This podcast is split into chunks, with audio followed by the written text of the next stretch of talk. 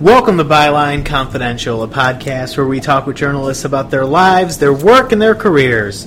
I'm Greg Pratt, reporter in Chicago, and I will tell you right out I am a man who likes to talk to a man or woman who likes to talk.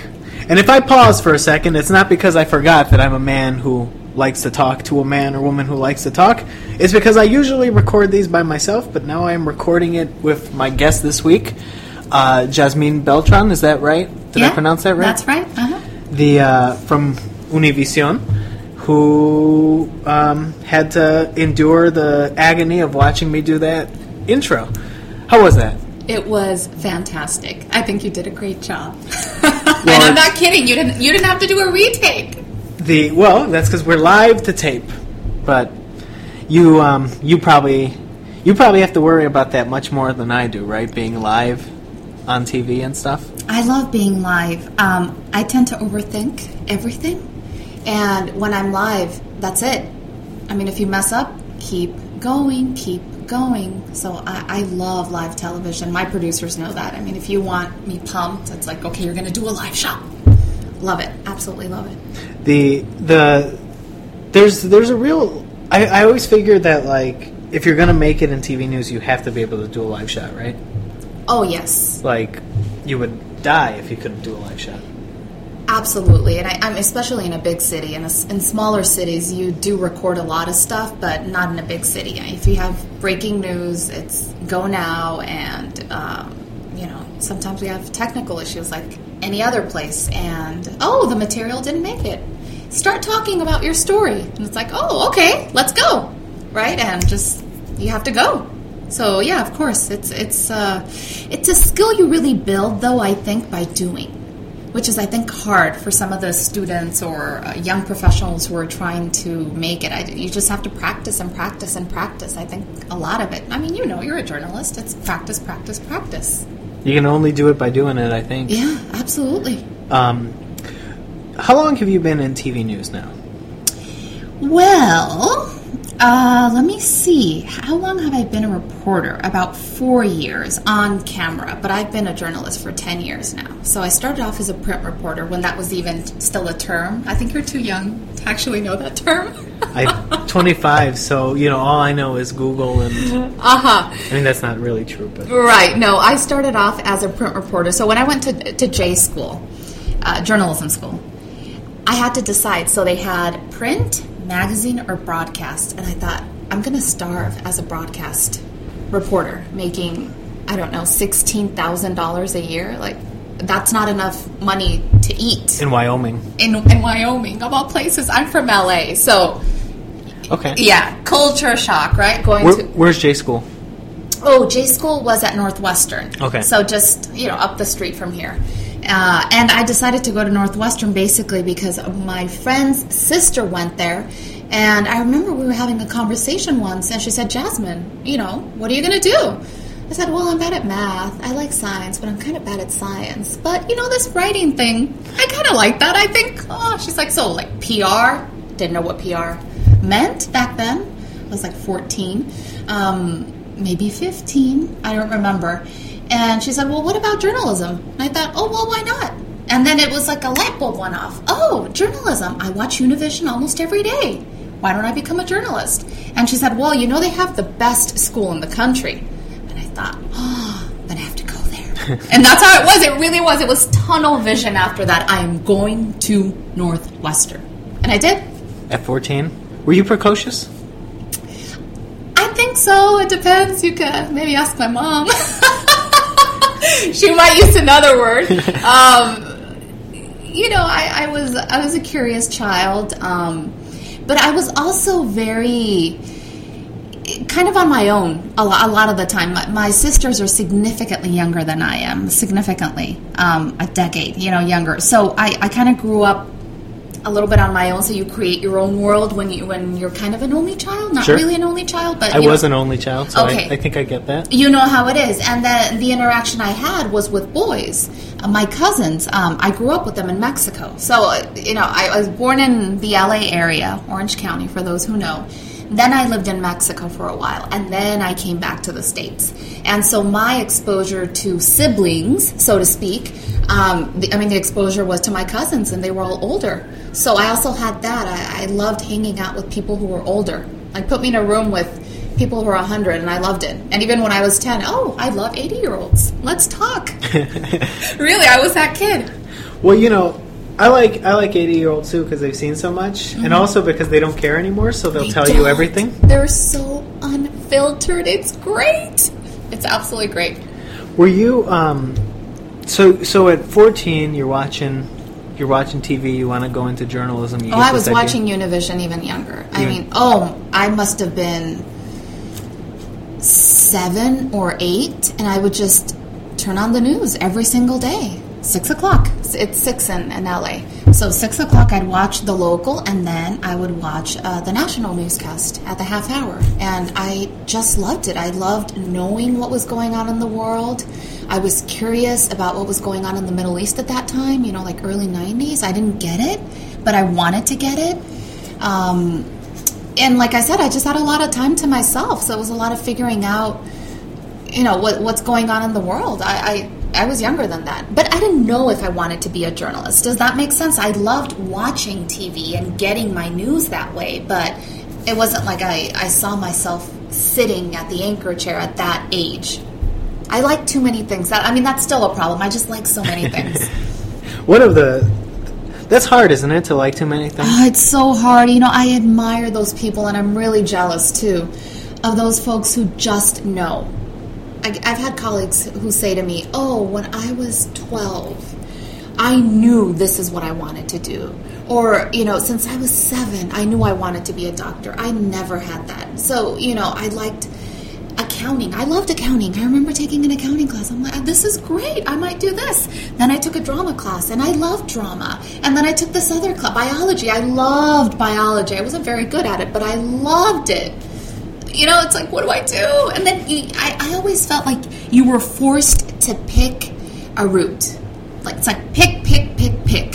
Right? You couldn't be a dreamer. It's like you have to go and pick. I think society, and even in college, it's like pick this, pick that, pick that. You're always having to pick, and that bothered me.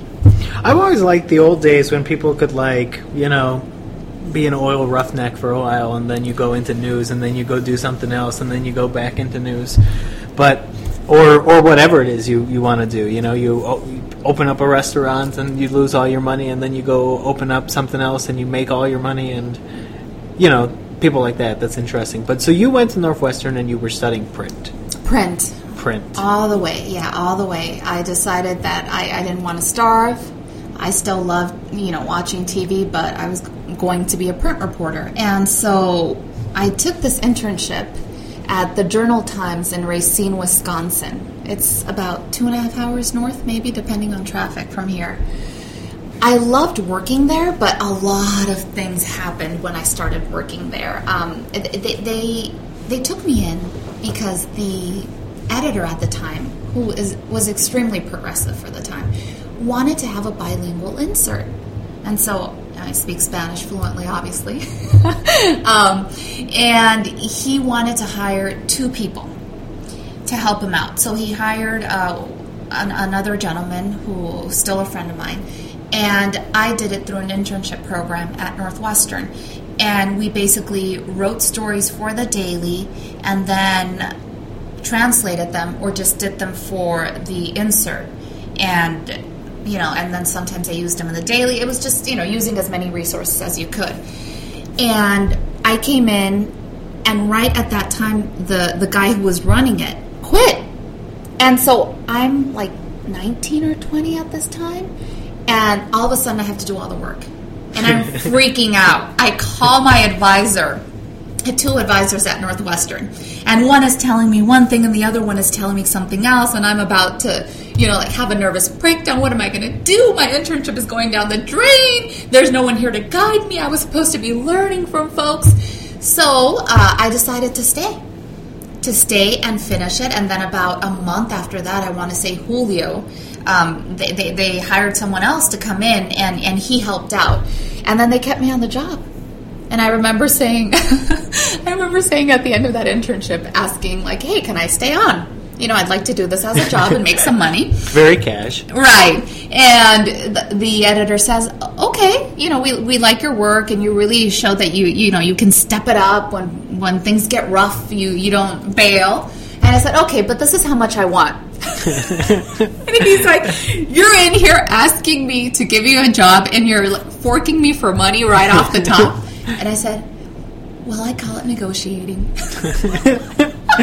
and so I got what I wanted, actually. With the money I asked for, he paid. And I stayed on there for about a year, so I would commute. Once school started, of course, I would commute from Evanston to Racine. Um, but, you know, living in Racine taught me that I did not want to live in a small town. It was really hard for me. Yeah. Oh, I'm from Orange County. Yeah, yeah, sure. It's, it's such a difference. It's the, the another world. The Racine County Fair doesn't work for you? it's a wonderful place, in case anyone from Racine, Wisconsin is listening. It was. I didn't find people my age. Everyone at the newspaper, I mean, think back, I was 19 or 20, or I think 20 by then. Everyone was married um, or they were engaged. I, I was just. It, it, I couldn't find people to hang out with, people who were my age. It was hard not having that social life when you go from college to working. That's essentially what I was doing. I was working as a journalist. It was hard. What what was driving the the bilingual insert? Was there um, a lot of Hispanics moving into the area or something? Well, they were there. It's just people started to notice, right? And this is right around the time with when um, I think Dick Durbin uh, introduced what was the DREAM Act back then, right? So then you had a lot of student movements, people coming together, a lot of labor rights, things like that. So, uh, like I said, Randy Brandt, who was the editor back then, uh, he was just ahead of the game. I mean, and he was like, I want to say he was in his late 60s, early 70s. So he was really ahead of the game, recognizing that there were there were certain folks who were not being recognized so uh, that, that's what it was. I think they started to notice. That's pretty interesting. Um, the because you know the the the Latino um, demographic, I guess, is is always being talked about as the next big thing in politics and the next big thing in in everything, really, right? right. Like business, you know, people need to start advertising to them because it's a uh, to us, I guess, it's a growing uh, demographic. Does it? Um, and, and then you've got this paper that got it, and then there's other places that don't get it, even today, you know? That's kind of interesting. Yeah, I, I think it has a lot to do with your upbringing, where you're from. I Randy was one of those folks, like you mentioned earlier, who were really brave and try things, even if they're going to fail. And this failed. Ultimately, it failed. Right after I left, Julio left. The the other gentleman who was uh, helping me out or I was helping him more so because then he stayed full time and I was just doing part time. Um, it failed, but he was willing to take a risk. He was re- willing to put money because it costs money. You know, it wasn't free labor. Sure. Um, like it is at a lot of places now, right? Sure. With print.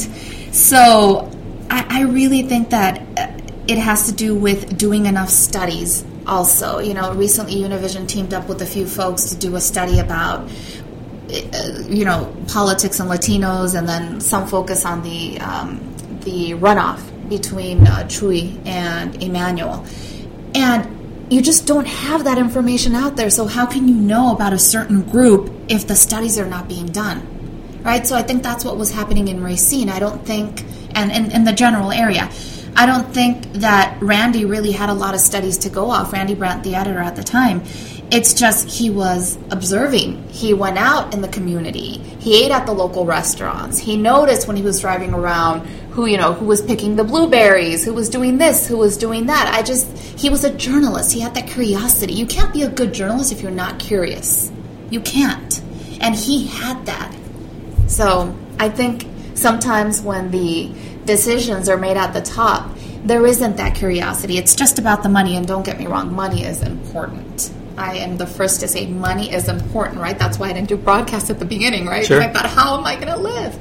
But God only knows what you would have been making broadcasting in Racine. Oh, I, I, don't think they had a TV station. I think the closest. There you go. yeah, not very much. Not very much. So um, yeah, but then I came back to TV. What uh, what were you covering? Where in Racine? Yeah.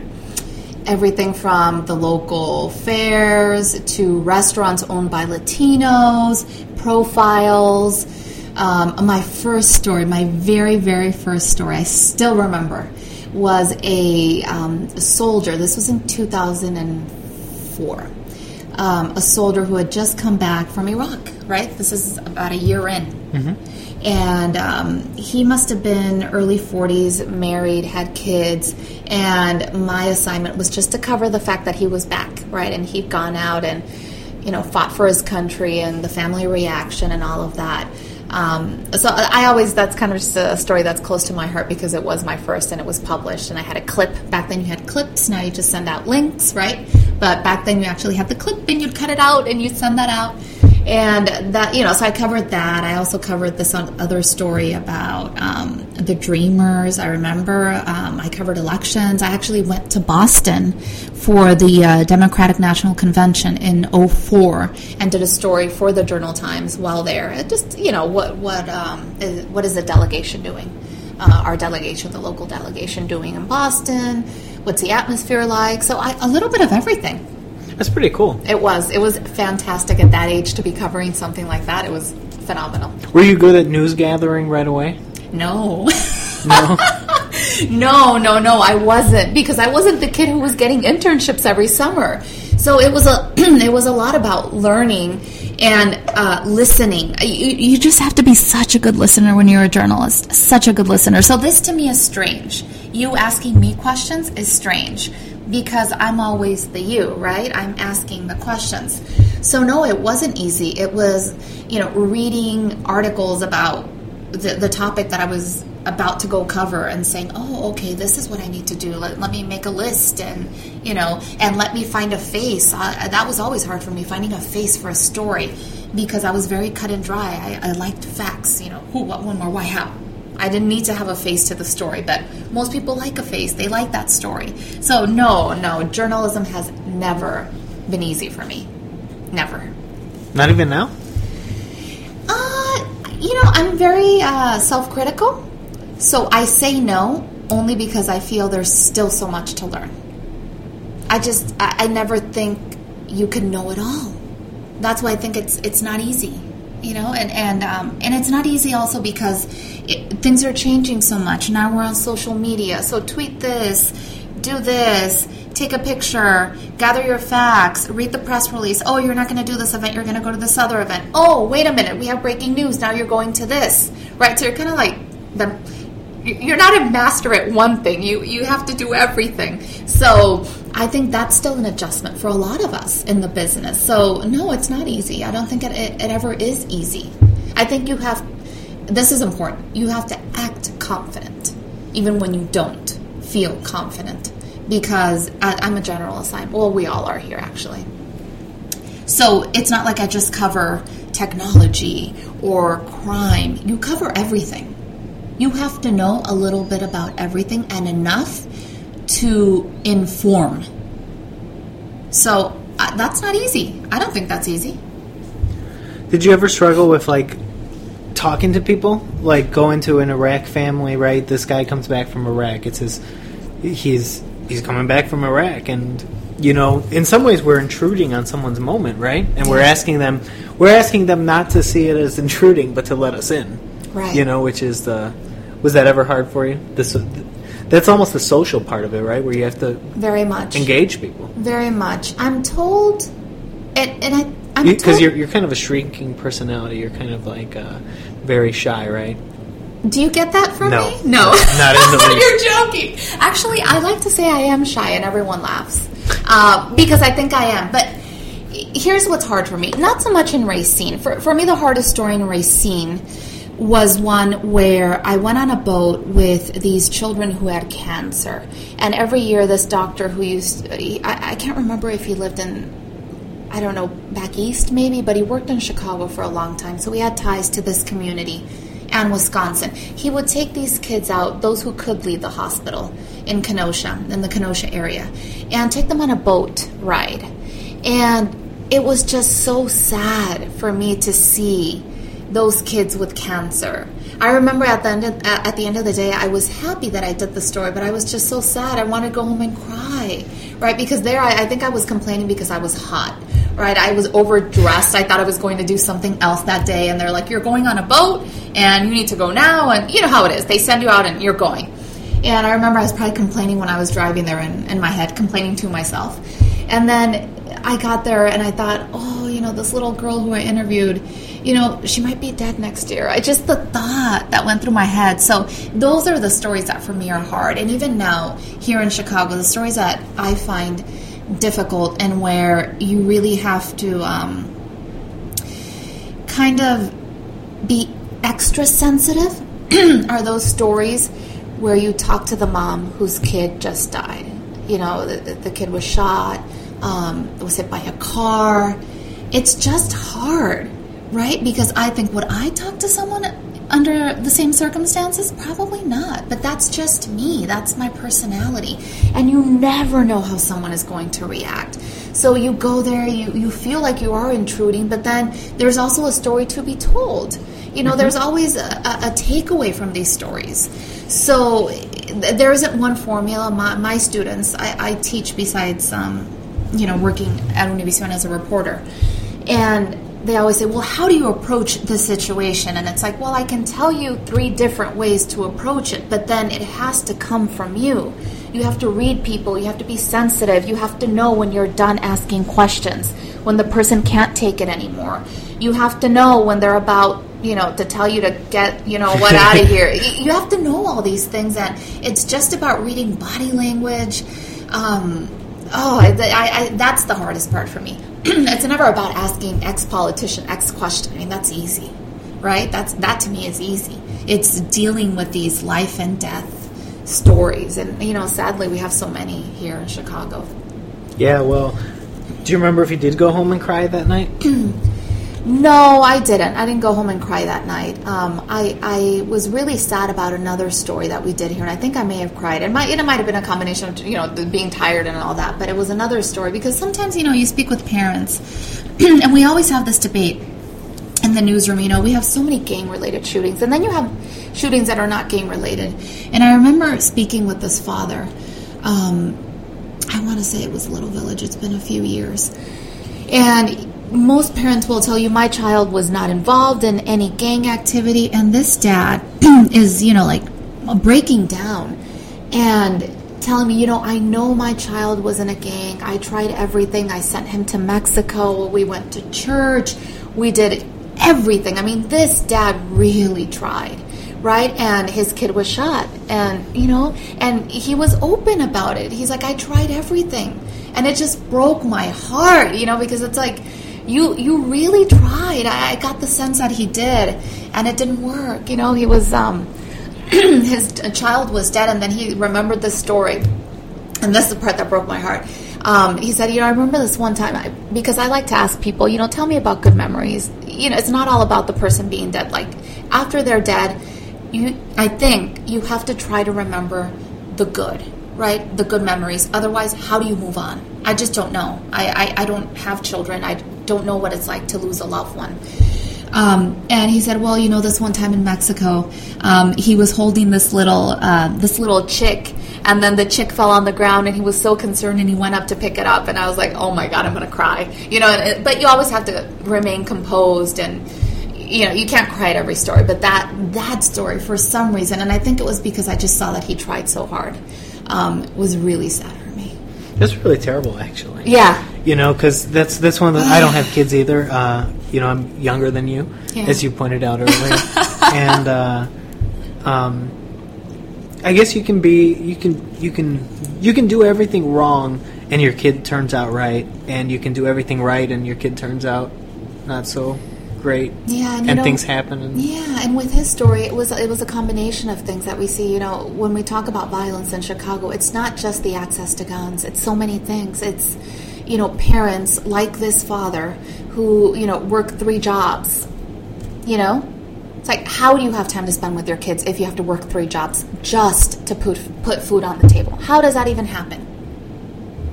You know, there's so many issues. It, it's not just the guns. That's one factor, but so many more contribute. And we see that, you know, in the Latino community a lot because obviously we cover everything, but, you know, we obviously cover the Latino community quite a bit.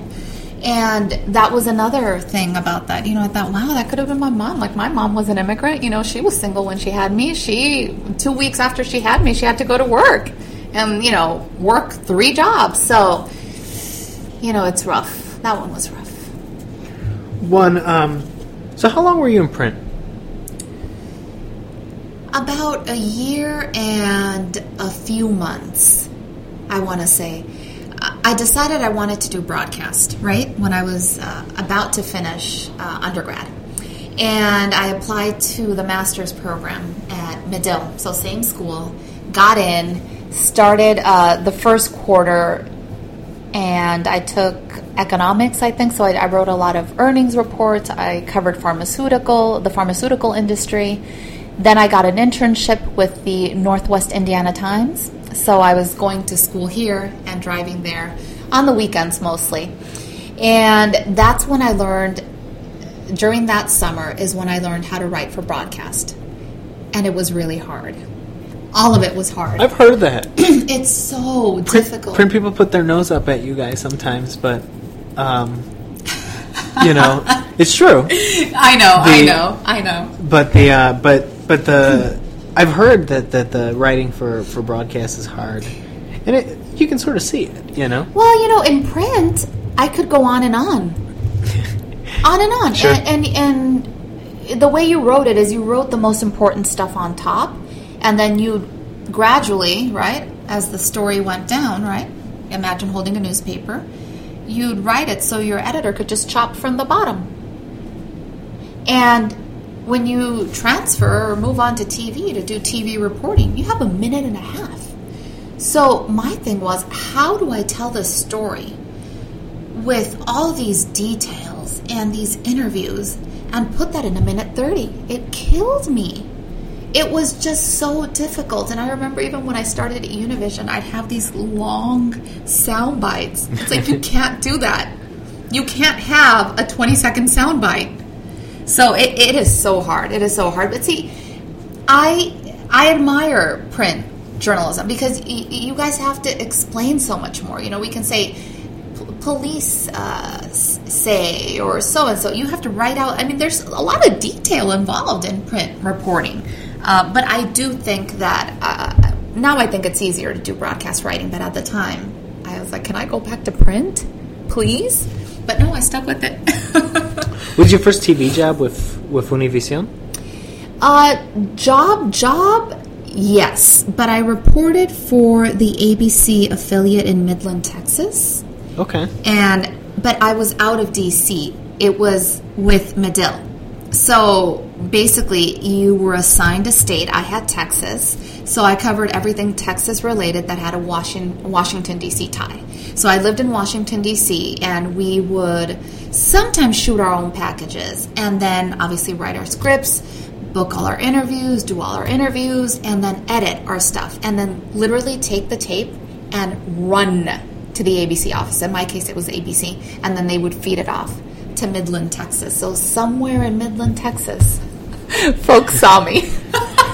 I've never been to Texas yet. That's Actually, funny. I think I might have stopped um, on my way to the Caribbean a few years ago, but just stayed, you know, maybe in Dallas. I don't know. Well, Midland is oil country, right? Yes, That's presume. I, I bet a lot of your stories had to do with oil stuff and. Some, yeah, some, and you know everything, everything basically. I also at the time did stories for a radio station in Iowa, so I had to cover Iowa. So a lot of stuff about meat, farming, things like that. Corn. Corn, yeah, corn, and I loved radio. I remember thinking, oh, when I finished the program, I'm like, hmm, I wonder if I want to do radio. Radio is fun Get another master's. or get another master's. No, no, no, no, no, no. I think the the the training in journalism, the the the bulk of it happens once you leave school. I think it's great to go to school. I think it's the, the foundation. Um, you learn about ethics, what's right and what's wrong, but you really learn learn when you're out on the field. I think so. That's how it is in this career, anyway. How'd you end up in, Ch- back in uh, here at Univi- Univision in Chicago? I always struggle because I don't want to say Uni- Univision. I just don't I say want to say Univision it. all the time. But I, I just uh, It sounds wrong to you? Univision. it does, you know, because I grew up I grew up watching some Univision and watching um, primarily Sábado Gigante and some of my mom's novelas and then Uh-huh. some news. Are you um, sad that Sábado Gigante is going away? Uh, no, because you know it's it's been the same show forever. You know, you could you could probably run reruns and no one would tell. But the uh, that is a very snazzy ringtone. I will say that. That was supposed to be off. The uh, It had look, look at that. That means silent. The phone has a mind of its own. it must be really important. I'm so sorry. There's no no there's no problem. The uh, there was one guy I was interviewing him. It was a really good interview. Jon Tevlin of the Star Tribune. How you doing, John? He um, a, his his home phone rang and it sounded like a like a UFO landing. You know, and I haven't experienced a lot of UFO landings, so I guess that's what I imagine a UFO landing sounds like.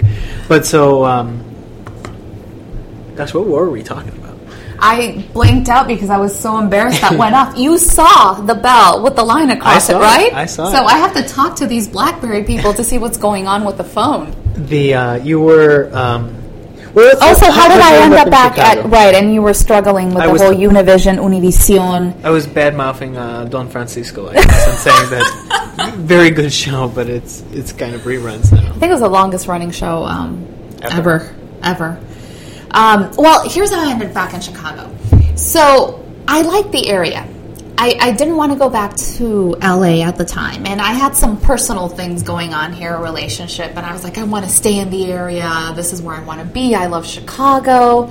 Um, I know Wisconsin. I've worked in Indiana, right? So I had all these these factors. So I started. Well, first I have to tell you, I I graduated from my master's program. I went to LA, had surgery, was out for like five months. I had foot surgery. And in the middle of the process, I got antsy and I told my sister, "Take me to the mall, take me to the mall." And I'm on crutches, and of course, I my crutch, one of them, um, like is on some item of clothing someone left on the ground, and my, you know, just goes flying, and I go flying, and I broke the foot. So then, the recovery was even longer. I thought, oh no, I'm gonna die. You know, I'm an adult and I'm living with my parents. This is terrible. So once I got over that, I said, I'm coming back to Chicago. And I sent my tapes out. I mean, I want to say markets in Indiana. It's been so long. Indiana, Wisconsin. Um, anyway, got an offer. I forget. I forget. I can't even remember who offered me this job anymore. But I said no and it was a TV job, and they offered me 23, which wasn't bad, actually. I knew people were getting paid 17. Okay, and it, it doesn't seem like a lot, 17 to 23, but that's a difference between, you know, like ramen and then maybe the generic brand of Sure. ramen.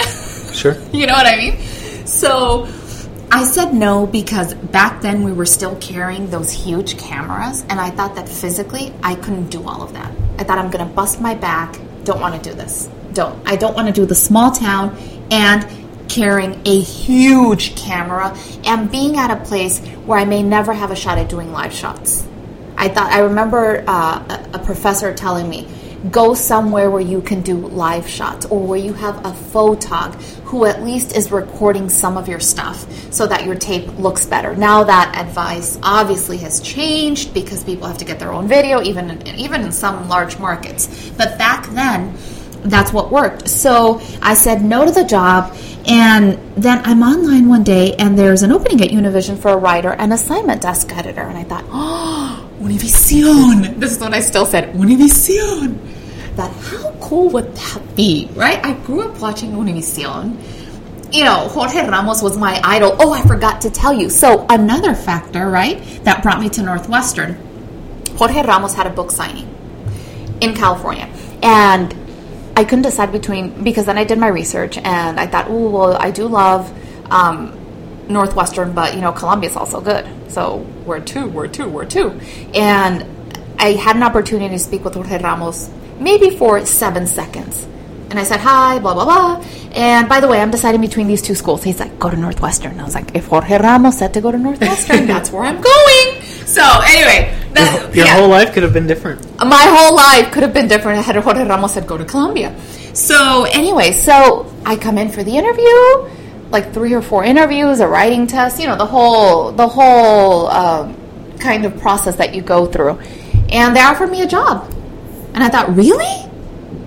And I said, okay, okay. I was also running out of money at the time, to be quite honest. I think I had maybe like four hundred dollars, and that was it, right? Um, and a credit card, uh, which I used until you know I got my first paycheck for everything. And I started working here, and I did a assignment desk, which I think is so hard. Are you familiar with what they do at the No, assignment desk? ask. Oh, it's They give assignments, presumably. they give assignments, but they do so much more. It's just like the heart of the newsroom. Press releases come in, people call in, they run um, the editorial meetings. This is what's going on. We have this story idea. They coordinate crews, they send people out, they have to keep track of everyone. It is just such a hard job. They, I mean, oh. So that for me was incredibly difficult, and I so admire what they do here. Um, because they just keep everything running. And so part of it was that, and then the writing. The writing, again, talk about adjust, adjusting to writing. I grew up learning Spanish at home. I didn't have formal training. I did spend one summer at uh, Universidad Panamericana, one, one of the universities in Mexico City, but it was, you know, reading full, like history and things like that. It wasn't like, let's write for TV at all, Sure. right? It was just enjoying Mexico City, to be quite honest, right?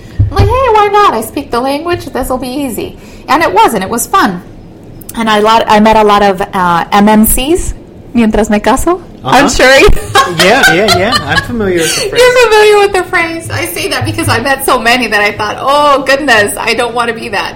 Um, and so anyway, so I, I- I started writing, and then about a year and a half, and I'm like, this is not for me this is not for me. So I make up my mind that I'm moving. I'm like, I, who cares? I don't know where. It might not be Chicago. I don't want to do this anymore. I don't like it. I don't like it. Um, so then a position opens up here to to be the publisher, and I, th- I think back then it was called something else, like online producer, online something.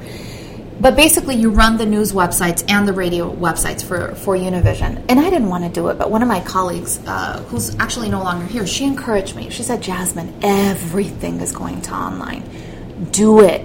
Do it, do it, do it. You know Chicago. You never know what may come of it. And I thought, well, why not? Right? So I reached out, I did the writing test, did the interview, um, you know, the whole process again, even though I was working for the company already. And they offered me the job. And I thought, ooh, okay, so do I take it or do I move? And I thought, well, let me take it, see what happens. So I worked like I'd never worked until I, I started in June. I worked 90 hours a week, I want to say. I mean, it was insane until after Obama's um, inauguration in 2009. I went for that, covered that for online. And then after that, I got my review, and they were like, "You're doing great." And I was like, "Okay, I can relax now." You know how it is after. I'm like, "Okay, I just want to see how I'm doing," so I can relax after that. And you know, I stayed in that position for about four years, and then um, during that time, here's how I got back on TV. They wanted the online person to be the face for the websites. So they put me on TV. They uh, basically a week before. This was in 2009. So that's how long I've been in TV. 2009. They said, "Okay, Jasmine. Well, in about a week, we want you to put together this segment. Think of how you want to do it. Uh, talk to the news director. But you're basically going to be on TV during the newscast, and you're going to talk about the online product." Thought, "Oh my God, I better get a haircut." Right. Sure. I better get a haircut and I better fix my hair because those who know me well know that I am in my comfort zone when I am in sweats and a t-shirt and you know my hair in a ponytail, not done up like we always are. So nothing. Funny story. My first live, my first live because it was live in the studio. I mean, you're live. Um, I forgot to put the mic on, and thankfully, uh, Ligia Granados, who still works here, and is just always calm, cool, and collected, and has this very soft voice, kind of like this. Um, I need to interview her for my you do, you do, and everyone will be just so relaxed after that. Um, she brought it to my attention, right? You don't have your mic on, and then they were speaking to me in the IFB, and I'm like, Leah, help me, help me, help me. So she walks up just so, so ever so gently and she helped me with the mic and we got it on. I want to say maybe 10 seconds, seven seconds before we went on air. I mean, it was just crazy. And so I did the segment and I said, I never want to see that ever because I'll cry. I will cry. So that's how I started. And then what happened, then we did a, a simulcast with. Um, te- well, now we don't have Telefutura. We have a different station, but Telefutura and one of the radio stations. So I would do their morning show. I do a segment there again, live live segment and I love it. I mean, I love live. So it was live, chatting about what was going on online. And then one day I thought, you know what? I want to do reporting. This is it. I've done I've done what I need to do in online. I I the I, I'm all about growing somehow, right? So I'm done growing in this position. I need to start thinking about what's next. So I walked into the news director's office and I said, I want to be a reporter. I'm wondering if you'll let me go out there and, you know, just be a reporter one day. And she looked at me like, okay, you've got some, you know what, walking in here and asking me that you want to be a reporter. And I said, well, you know, I, I have a background. I didn't just walk out and walk in, you know, out of the street and say, hey, I want to be a reporter. You know me. You know I went to school. I, I know. And she said, okay. And that was it. I think my first story was something about the budget something very exciting. The state budget? Uh, yeah, the state budget. Something about the budget, and it wasn't live; it was recorded, sure. you know, live on tape. Um, and then, you know, I tried to do stories whenever I could, and then about maybe nine months later, I said, "Okay, I'm quitting. I'm, I'm quitting the the online for sure, and I'm going to see what comes of it." And I started uh, freelancing a bit for them. I went to LA for three weeks, came back. I'd committed to doing a uh, sweeps piece, which was great. Got a, I think that one got an Emmy nom- Yeah, that one got an Emmy nomination. So it was a really good piece, really fun. And then I enjoyed the summer. And I was basically making no money. I moved in with a cousin and I was living on her couch and I was like, this is awesome. I'm not stressed. I would take three hour walks and then, you know, like two months later, I'm like, okay, like I need to, I need to get back on, on track. And so I thought, well, you know, maybe I need a little vacation. So I went to LA, I went to Turkey, I went to Greece, I went to England, and then I came back and because I was a freelancer, right? I came back and then just started working a lot. And then I'd also oh I also started teaching at Northwestern, but I took some a little bit of time off to be able to do the traveling and all of that. So started doing that, and then I got hired full time. That's what it was. So the testing out period was basically the freelance period. That's how it was. Sure. And then you got to do stories full time, right? Mm-hmm. Which is, is still what you do. I mean, you still teach, but you're working full time. Full time right? here, full time here, and then um, right, and then general assignment, and we're all general assignment here. And then I teach one class a quarter. Generally, one quarter. I decided to teach two classes. Did you lose your mind? Uh, no, I didn't. But you know, I might not be the same person I was before. I don't know. it was pretty stressful. So I'm not doing that. And even some of the professors I spoke with, they're like, You are doing what? And you're teaching those two classes? Those are hard classes. And I'm like, I know, I'm in the middle of this. So, I mean, it was wonderful. The, the, the students are wonderful, but I think, you know, you can't work 100 hours a week. That's just not healthy. So I cut back and now I teach one class a quarter and then I work here uh, full time. There's probably a lesson to be learned in in this uh, freelancing and going all over the place because you're probably all stressed out a little bit too, thinking what what am I going to do next? Oh, right? not a little bit, a lot. Sure, a lot. And now you can look back on it and be like, it all turned out okay, but I'm sure at the moment you're like, at the at the moment, it was like I need to take these three hour walks because I will go crazy if I don't take these three hour sure. walks, right? And that's my thing. Walking has always been my thing. I always tell people I'm not big into working out, you know, lifting and things like that, but I love to walk. And I mean, look at this. We're looking at the lake here where we're sitting, and it's just gorgeous. Like, how could you not love three hours of that? Sure. Right? So, no, it's stressful, and I think that people don't talk about that. You know, they don't talk about. Um, they uh, you only hear about what's wonderful about journalism and it is. It's great. Every day i come to the office and i don't know what i'm going to do. I may cover s- someone's death. It may be the budget. It may be you know an interviewing a scientist. I always love interviewing scientists. I feel so much smarter after that. You just never know what, what's going to happen that day. Um, but then I think, especially for young journalists, and my my students can really back me up on this. I'm very honest with them. I tell them, and especially those who. I had a girl in here from DePaul. I don't teach at DePaul. I teach at Northwestern, but I had a girl from DePaul come in on Monday, asking me about career advice. I brought her into the studio and things like that. But I always take the opportunity to give them a little bit of life advice to say, this is wonderful, get into it, see if you like it. The best thing to do if you want to be a journalist is to start early. Start early when you don't have children, when you don't have anything to tie you down, right? When you can actually make 17,000, 23,000 and maybe find roommates and maybe, you know, have two twin beds in, in, in one room because that's all you can afford. I think it's great to do it at the beginning, right? To see if you really love it because you have to love it. That's the thing. More than ever, you have to love this job or you will not last. The money isn't there. You know, you mentioned print. It's not only print. You know, you're seeing adjustments in salaries and what people are being paid in broadcast as well. So I'm always big about telling them how wonderful it is because it is. I'm lucky to do what I do for a living. Very lucky. I've also worked really hard, but I'm lucky. However, also remember there's there are things you want to do in life. You may want to buy a home one day. I always tell women, especially just because of the whole biological clock thing. Think about that too. Do you want to have children? You know, I don't believe in leaning back, right? The whole Sheryl Sandberg. No, no, no. Right. And so that's what I'm saying. I don't believe in leaning back. So, like, oh, I want to get married, so I'm not going to do this. No, no, no, no, no, no. I think you go, go, go, go, go. But also, you have to be cognizant that, you know, if you don't start thinking about having children when you're 39, right? You don't if you're a woman and you and, and you intend to have children. That's not when you start thinking about it. You start to think about that before. Probably and not a good time. Yeah. Not a good time. And I did a, I did a piece about this, and it just totally blew my mind. I spoke to like the you know one of the experts in the, in the field, and he's like, actually, it's this age, and I thought, oh, really?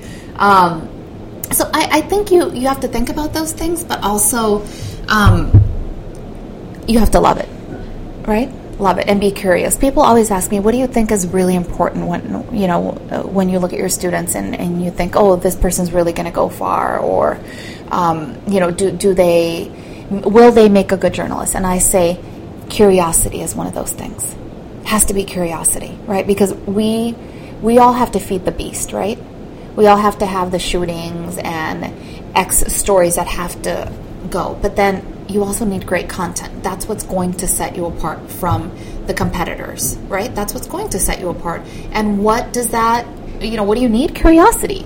You're always learning from people. I get story ideas all the time. I have to write them down. I get headaches. You know, it's just, oh, okay, I'm, I feel like I'm being bombarded. Like you said, if I'm going to sit down with someone, I better learn something from them, right? Right. So that's it. The I give really short answers. the, they're they're very uh, very self-contained. You know, the um, no, I like expansive, but when it comes to um, you brought up the phrase in Mexico City, MMC, mientras me Mientras caso, me caso. which is uh, while until I get married. Until I get married. So I'll go to school until I get married. Sure, or I'll do this job until I Until get I get married. I'd never heard that before until I interviewed a, a Hoy editor named Gisela Orozco who was Uh-huh. telling me about that phrase, and I I didn't realize that that's that's such a big pressure thing or or a thing in Mexico. You know, obviously we're not in Mexico, but you've never felt that, have you? No, I've never felt that. I'm also extremely lucky because my parents and even my grandmother, okay, they always tell me, you don't have to get married, you don't have to have children. They're not nagging you for No, for babies. No, no, they're not nagging me at all for babies. And I think it also comes with them knowing me well. Like I've never been the girl who's dreaming about the dress and you know the babies and things like that. That doesn't mean I won't have children. That doesn't mean I won't get married or have a wedding, right? Or have the, the I think the, having the wedding part is the part that doesn't thrill me. It's just like, oh, planning something. No, no, no. Let me run away from that. Um, so no, I, I've never felt the pressure, but I feel like a lot of women do. You know, and, and a lot of women may feel that if they want to get in this field, that that's an obstacle, and I don't think it has to be. like I said, if you start early enough. But um, funny that you mentioned MMC, or did I mention that? You brought it Oh, up. I brought it up. Okay. You brought it up. I don't. Uh, I don't gener- I don't ask every woman who comes on if they plan to have kids and get married. You know, Mm-hmm. because Oh, right. I can see that. It right. You don't would- want it to come across yeah, a certain way. Yeah. I mean, I'm I'm personally. Uh, I'll probably do whatever my wife says because that's the, that's the way marriage works, right? But like, I don't know. I'm not um, I'm not exactly thrilled with the idea of a big ass wedding. So you've um, you've done general assignment, and you did you recently win an Emmy? Did I read that? Right. So we won an Emmy. It's never an I. There is no I in this in this uh, business because it involves everyone, all the whole team. It was for best newscast. Yeah, which was amazing. We'd never gotten that, so it was pretty awesome. Do you remember like what was on that newscast? Yeah, um, I do clearly. It was the coldest day of my life. Oh, was it a polar vortex day? Yes.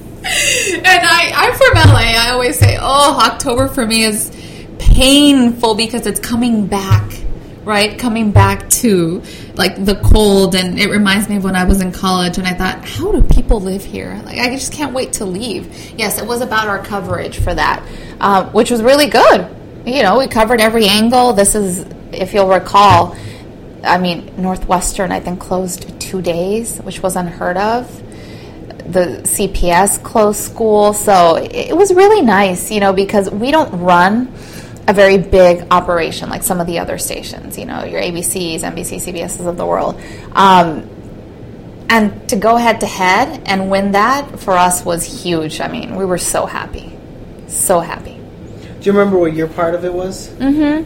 Um, I had to go out and cover the transportation aspect of it.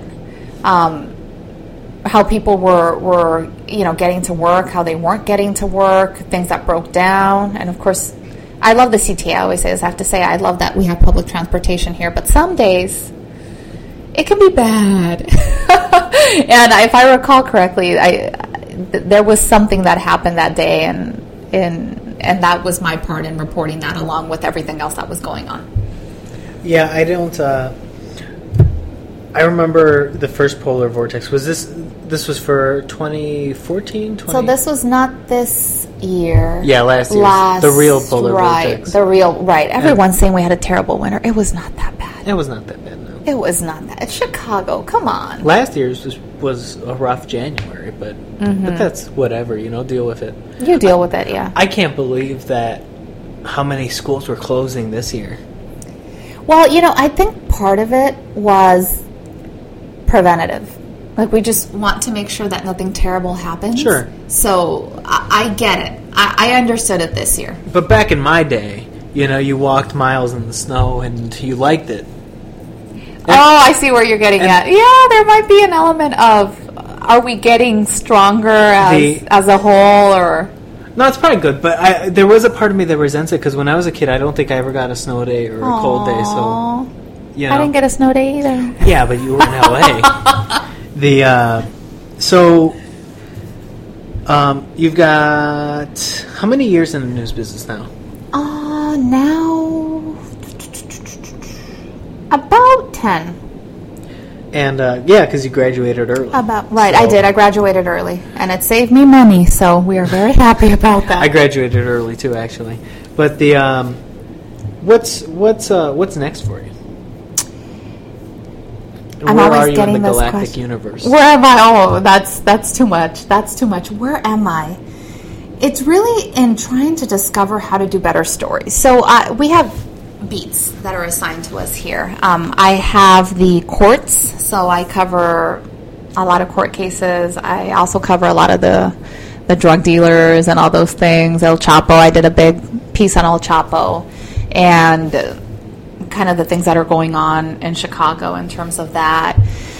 Um, so, you know, I also do a lot of health stories and things like that. So for me, it's trying to get better at doing what I'm doing as a reporter every day with the everyday stories, and then really building on things that I enjoy doing. I enjoy covering religion. I enjoy covering these, uh, you know, special series. I, I love doing those, and I and I, I really thrive, and I'm good at those. That's what I'm. That's what my bosses say, at least. That I'm really good at enterprising stories and really looking at different angles when it comes to stories and telling them in a different way when I'm given that creative license, right? So you have the creative creativity, and I think some places allow you to do that, and other places don't. They allow me to do that here. I have the liberty to write stories pretty much, you know, how I want to write them when it comes to special stories. And so that for me is is next. And also just continuing to teach and seeing what comes from there. Um, I've always wanted to write a book. I don't know about what yet. So that's on the list of projects to do. Do you see it as a reported book or like an Eat, Pray, Love type of thing or like a memoir or? I think at one point I will write a memoir. I think I'm extremely helpful to younger men and women, but I think women tend to gravitate toward me a little bit more, young women, at giving them life advice. And I think this would have been a completely different piece had we talked a lot about life because there's so much life in this besides just the business and how many years have you been in this and all of that. But I feel like I didn't have that guidance, that mentorship from other women when I was 20, when I was 21. I feel I didn't have that. And I know because I see it and I get questions and emails from other young ladies who need that help right, who need to be encouraged, but also know the really kind of hard facts of life that I mentioned earlier. And, that, and that's why I think, you know, you can't separate the job in journalism. You can't separate the job from life. You just can't. So I feel it'll be more along those lines, helping younger women and men, right? Life advice, things of those, uh, uh, uh, things of that nature. Uh, what would you have liked to have known that you didn't know from a from a mentor? From a mentor, um, gosh, so many things. One of them, financial literacy. I think it's so important. I'm very good at managing my money. I'm, I'm better, I would say, than maybe ninety percent of people. Right. Um, but I just feel that it's so important to know about, you know, home loans and you know a Roth IRA. What is this? What is that? And I had that in me. I remember I bought this investment book, never read it. It was I still have it though to remind me to not do that again, to buy something and then not follow through. But I think finances, right? Let's think about this. Where, where do you want to be in 10 years, right? Because I think you ask, what's next for you? Well, I may not know exactly in terms of a job, but I do know that I need to be at a certain place financially, and that that allows me to then maybe go to PR or maybe take a few years off and travel and write that memoir or write, write that Eat, Pray, Love. So that financial literacy, and I think another thing that I tell every single one of my students is start early. So this whole money thing, that shouldn't stop you. You should know about it because that may mean that you might need a waitressing job or a bartending job or whatever job, right? To to make ends meet. But still go do it. There's no such thing as failure. And I didn't know that. We were I was so tunnel vision about this is the way that it has to be if I'm going to be a journalist. It's A, B, C, D, nothing else. And that's not the way life is. And certainly not the way career paths seem to go. So that's what I wish someone would have told me. It's like, chill out. Yes, you're upset because you think you, you know, you're going to be eating the generic brand of ramen, right? But it's okay. It's temporary. And then you have a skill set and knowing that the skill set I have now, I feel like I could do 10 million things, right? I could do PR, I could start my own company, I could do X, Y, and Z. I feel competent to do that. And I wish that younger women knew that. It's just build your skill set, get good at what you do, and then learn about other things and the world is yours. It really, really is. And then I don't believe in this whole, oh, don't be afraid. Oh, that bothers me when people say that. It's like, no, yes, be afraid. Still do it. Right? Sometimes I'm nervous when I'm doing a live shot. If I'm still have to make this phone call and people are calling and I'm waiting for a statement and there are a million things going on, I'm stressed out, right? Even nervous. But keep going. That's it. Keep going, keep going. And that's what I tr- try to tell anyone who comes to me for advice, you know? And then the whole family thing, too. I think, well, I've never been one to say, because you have some women who say, by 30, I want to be married and have two kids. Stop. That's a lot of pressure. Sure. That's a lot of pressure for you. Just relax. It'll happen when it happens. I feel like that's the kind of thing that dooms people into unhappy marriages too, because you're like, I need to be married by thirty, and so then you got need to get married, right? So you're like, well, whoever I'm dating, I need to get married to. Right, and then, you know, two kids later, they're getting divorced. And it's like, Right. did that really need to happen? Just relax. You know, some of the best advice I ever got from one of the engineers here, actually. he comes to me and says, Jazmin, before you get married, right, you need to go to therapy. And I thought, wait, what? Did I leave my email open? I mean, what happened? He's like, no, no, no, no, no. He's like, let me tell you something. My wife and I have been married for, I don't know, 20 something, 25 years. And it's because we went to therapy before, because then all your baggage comes out and you just really know the person and you know what you're getting yourself into. And I thought, wow, that's brilliant. That's brilliant advice. So anyway, I don't know how I got sidetracked off, but I, you know, but I just remembered what he said. I thought that was wonderful. So yeah, I mean, let's go to therapy before we get married. You know? The there are there's there's a lot of ways to skin a potato, right? Or to kill a potato. absolutely. Well, I don't know if there's many ways, but it's a phrase, I guess. Mm-hmm. Um, let's close it out with uh, I ask everybody on TV news. I think people probably secretly hate it for live shot stories. Do you have any good live shot horror stories? Oh, horror stories. Besides when your hands want to just like you feel like they're going to fall off because they're freezing. I have a couple. Oh, let me think of one. You mean like someone? Well, the other day, this this this is not a horrible live shot story, but the other day somebody was like dancing in the back, and I didn't even know it.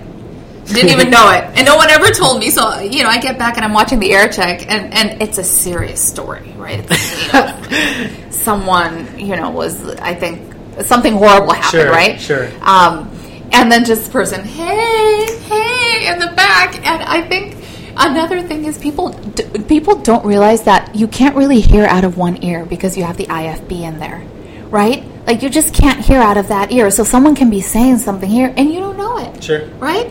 So I mean, I thought that was funny. I'm trying to remember. I can't. I can't believe I don't remember a horror story. I feel like I've mentioned one to you before. Well, how do you control your scenes? Like you got some guy dancing, and if you notice something, Well, you you turn around and don't. you just say, "Get get out of here." Well, you. I mean, I don't think you can't really. You have to keep going. If you're alive, you have to keep going. Well, do you have a concealed carry license?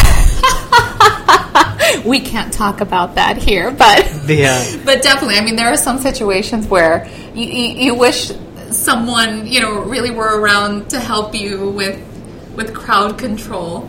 I think at times, but I don't have a, a terrible, terrible story. It's mostly you know like hey, sometimes you have technical issues or you don't hear something quite well or a gust of air the other day. Um, I think actually a day we met in court you know, I'm fine. I'm ready to do my my live shot, and then there's a gust of wind, and it's like I have a, a ton of hair, and it's just going all over everywhere. And you're trying to hold your microphone, and then you know you have a few things on your notepad, and you're pulling your hair back, and you're pulling your hair back, and oh no, I guess it's all hair today. Just you know, kind of like a tornado in front of your your face, and hey, you keep going because it's live TV, and there's really nothing you can do but deliver. that's pretty funny. Um, if people want to follow you, what's the best way to do it? I'm on Twitter. Uh, just my name, Jazmin Beltran. It's spelled. Uh, everyone always is curious about why my name was spelled J A Z M I N. Uh, and Beltran, I always say Beltran like the ball player, not like the other shady people on the news. Um, my it's an it's an Arabic name. It's an Arabic name, an Arab name, and also an Arabic name.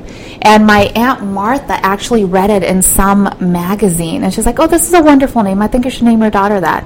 And so it's Jazmin, right? I always say Yasmin Beltran.